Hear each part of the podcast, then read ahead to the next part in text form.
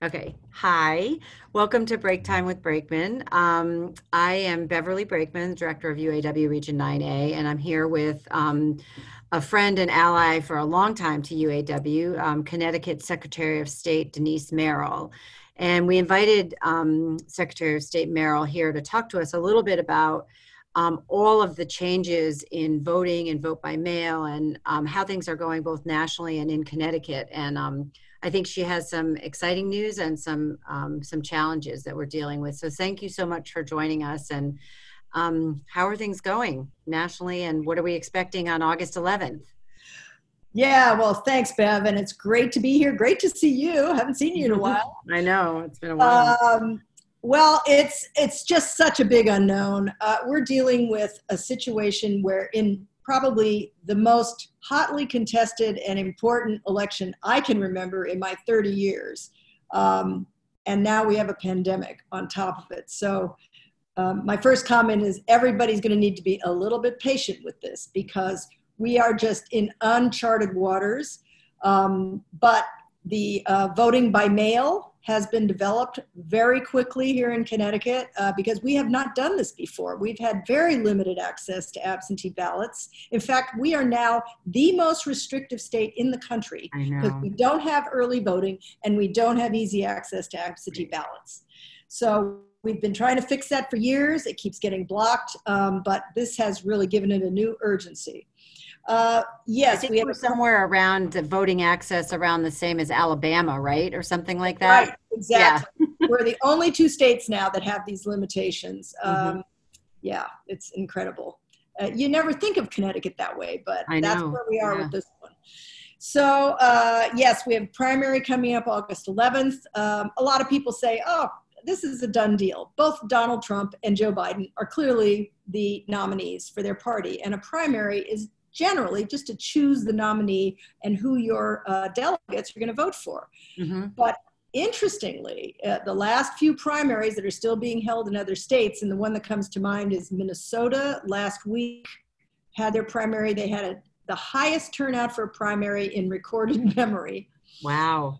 And they are, like us, not as familiar with voting by mail, and they had a huge number of people voting by mail. And I can't remember the exact number, but those were both kind of surprising numbers. So we keep mm-hmm. watching to see what's going to happen. So on that side, you have big numbers. Conversely, you saw what happened in Georgia, Kentucky, mm-hmm. oh, yeah. Milwaukee, where they assumed that everybody was going to vote by mail, or maybe it was more nefarious than that, I don't know. And they closed all their polling places and they had a disaster. Thousands of people weren't able to vote. So we don't want that either. Right. So what we're trying to do here is plan for both. Mm-hmm. Uh, we mm-hmm. want to make sure if everybody suddenly wakes up, decides to go to the polling place, that we have the capacity and we are following all the CDC guidelines. We have safety at the polls. We're all familiar with the you know grocery stores now, so that's what you're going to see. You're going to stand yeah. six feet apart. You're going to wear a mask. PPE for all poll workers will be in place. We're going to scrub everything. So uh, I think people can feel okay about going to the polls if that's what they choose to do. Mm-hmm.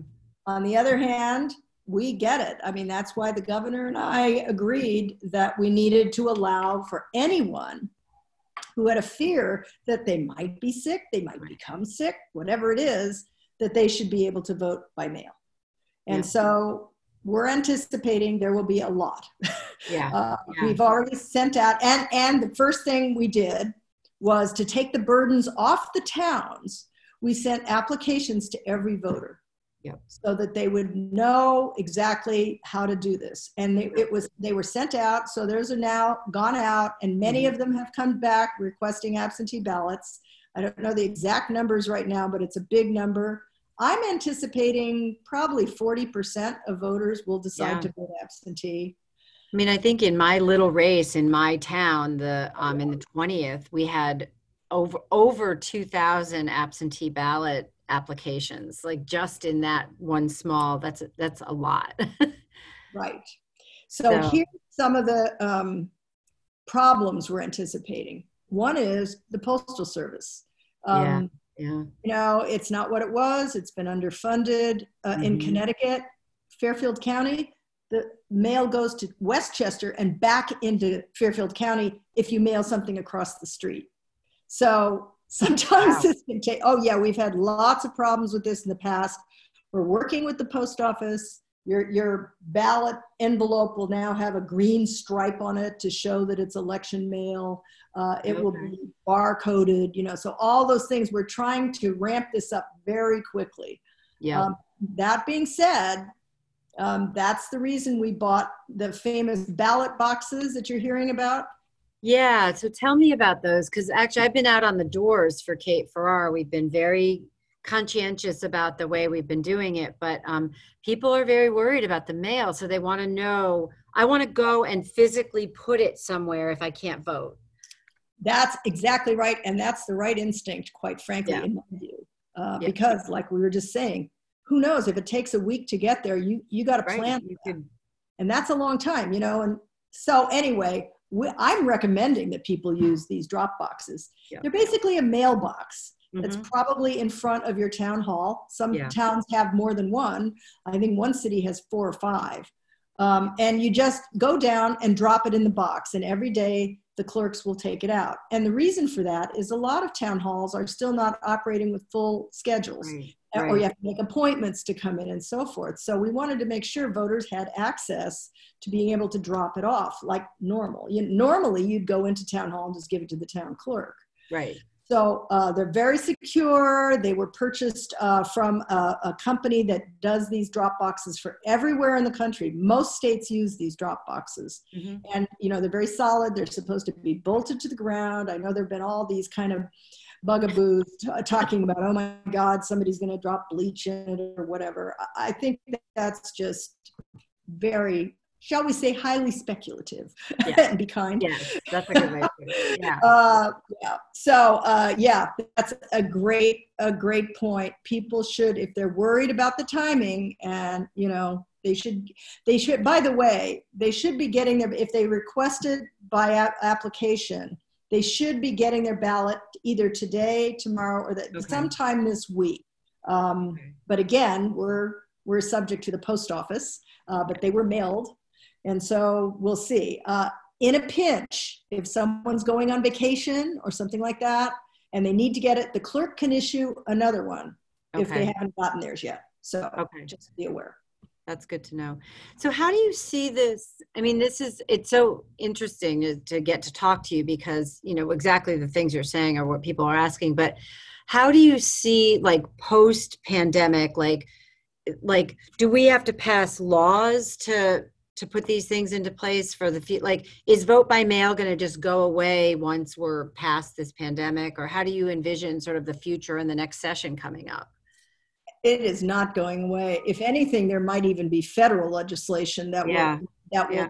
be passed that will require it uh, for the convenience of voters. Because, you know, frankly, I don't think this pandemic's going away very Oh, quickly. that yeah, that exactly. matter. But Yeah. The only disappointment I had with the legislative bill that just passed yesterday, actually finally Yeah. in the Senate, is that it's only for November. So we're going to have to have this fight Yeah. all over again. And truthfully, we need a constitutional amendment Mhm. because these rules are in our state constitution. We're the Right. only state that has this situation. And it's just long past time that we join everyone else and be able to have yeah. you know, voting by mail and early voting, whatever Right. we choose to do. But the legislature should make that decision, and it shouldn't be still embodied in the 1818 Constitution. You know, it's not appropriate.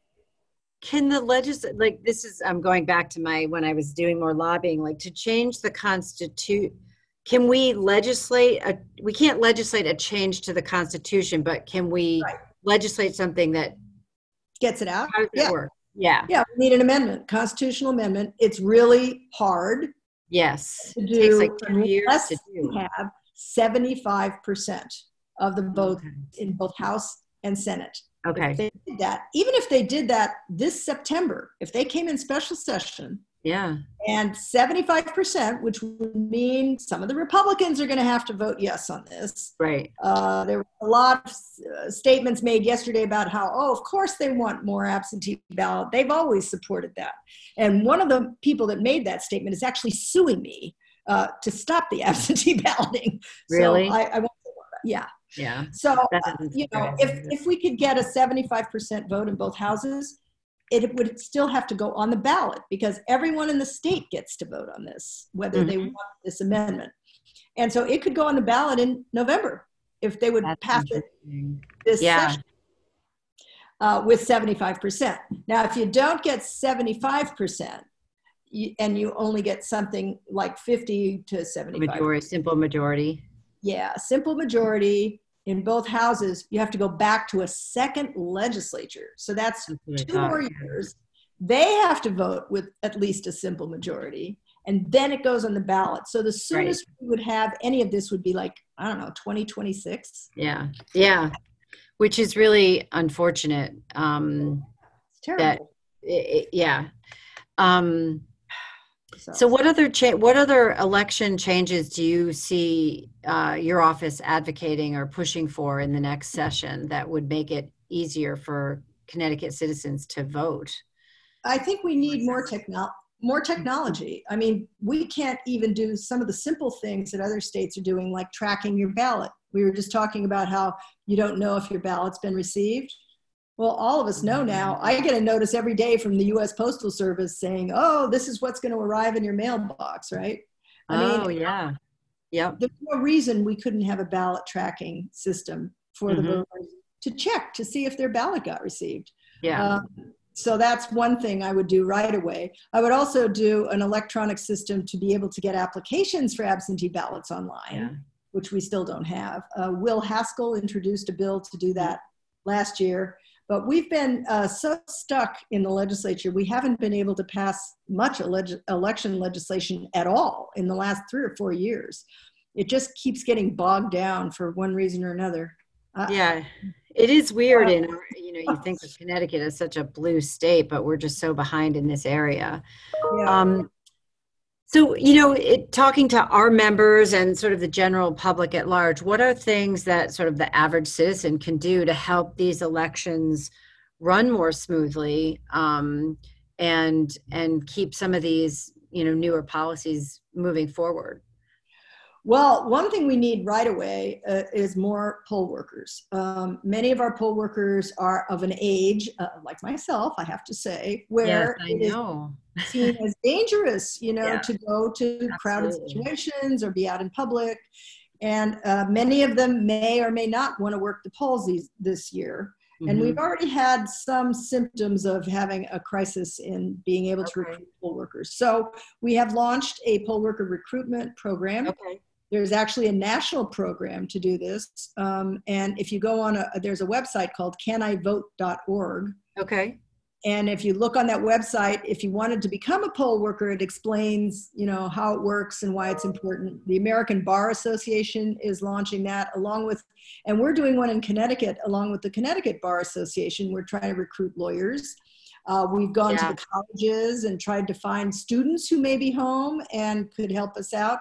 Uh, there is money to pay people for election day through the federal grant that we're using. So uh, if you are at all interested, we probably need you, especially in the city and uh, more rural areas. So uh, myvote.ct.gov, Okay. the local one where, and you go back Okay. to volunteer. And even though it says volunteer, you do get paid. but Okay. um, right. you can volunteer to be a poll worker in your town or even in surrounding communities. It'd be great. Yeah. We really Yeah, I would imagine, like you said, the cities and the more rural areas. So we'll uh, include that with this interview. So, because I mean, I mean, I would even be interested in doing that just to, Yeah. to you know, to make it happen for people. Yeah. Um, Yeah. So, um, so this is really helpful. Is there anything else you want to sort of say um, to the people who might be watching this about, um, you know, how about the upcoming election and things that that anybody can do? Um, yeah, essentially, uh, it's going to be a very difficult election. We Mhm. are, I know that local election officials are the ones that carry out most of it, but they're looking for help. Uh, so that that's something to talk to your local uh, registrars and clerks about. Volunteer to come help out because Yeah. I think counting of the ballots at the end is going to be very time consuming and difficult, mostly because right. we have never dealt with this volume of absentee ballots yeah. before. So it may take a, a, a certain, you know, I'm thinking maybe for the general election, even up to a week before we know what the results are. I was going to, a lot of people are there. I've read, you know, accounts of people saying it could be months before we have a, a, a result in the, I mean, unless it's a landslide, which I hope it is. Yes. um, in the national election, but yeah. Right. We'll see. I mean, it, and that in this atmosphere of suspicion and conspiracy, you can just imagine that's just going to feed that beast. Yeah. So yeah. I'm very concerned about it, but that's just, you know, I don't know how much there is to communicate to people except to just realize that we're all going to have to be a little bit patient right. uh, and understand that this is a very difficult circumstance under which to have an election. Um, other than that, you know, like I say, encourage people to send their ballots in early, as early mm-hmm. as possible. I think this primary is kind of a test run, frankly. Yeah. Yes. So there might be a few glitches along the way, but yeah. they have to be ironed out by election day. But timing is important, like yeah. post office problem, you know, all the things we've been talking about. So just do everything early. Use the ballot box drop off if you need to uh, and be sure, you know, that your vote gets counted and just, you know, give us all a vote of confidence if you can, because we yeah. are working our, our, little fannies off to make sure this goes off well. Yeah. And I think it's going to. Connecticut basically has a very solid system. Uh, but you know we've got to be on our toes for this one. It's not going to be easy. Yeah. Well, I you do a great job for Connecticut and I I feel very confident and about that and you know it's interesting be, having the experience of being out on the doors talking to voters people are um, i think people really are being they're they're paying attention in in ways they hadn't before and the other thing i think i'm seeing is the candidates can help too because they're they yeah. want people to vote right so their materials right. are all saying so um so when we went out on the doors we have the actual ballot we can show it to voters and you know say okay so yeah. Yeah. I mean, this is requiring some new forms of of, of campaigning as well. That's yeah, definitely. I'm sure you see that. I mean, yeah. doors are a little trickier than they used to be. They you are. can't stand in the parking lot anymore and all that sort of thing. I mean, it's very hard. Different. Yeah, it's very yeah. And people are going to be effect- basically people are going to be effectively voting early because if yeah. you the ballot in and you're a candidate, you want to know who's voted or you know influence that or at least know what's going on. And that's going to be a different uh, way of doing things. Yeah, it's going to be very, very interesting. So anyway, so I I want to thank you for joining us today and for all your work as Connecticut Secretary of State. You and your staff do a terrific job. So uh, so we'll see how August 11th goes. Thanks, Bev, so much. And thanks to all your members and everybody who might be listening to this for everything you do. Uh, it's really important for citizens to be paying attention right now. Absolutely. Thanks.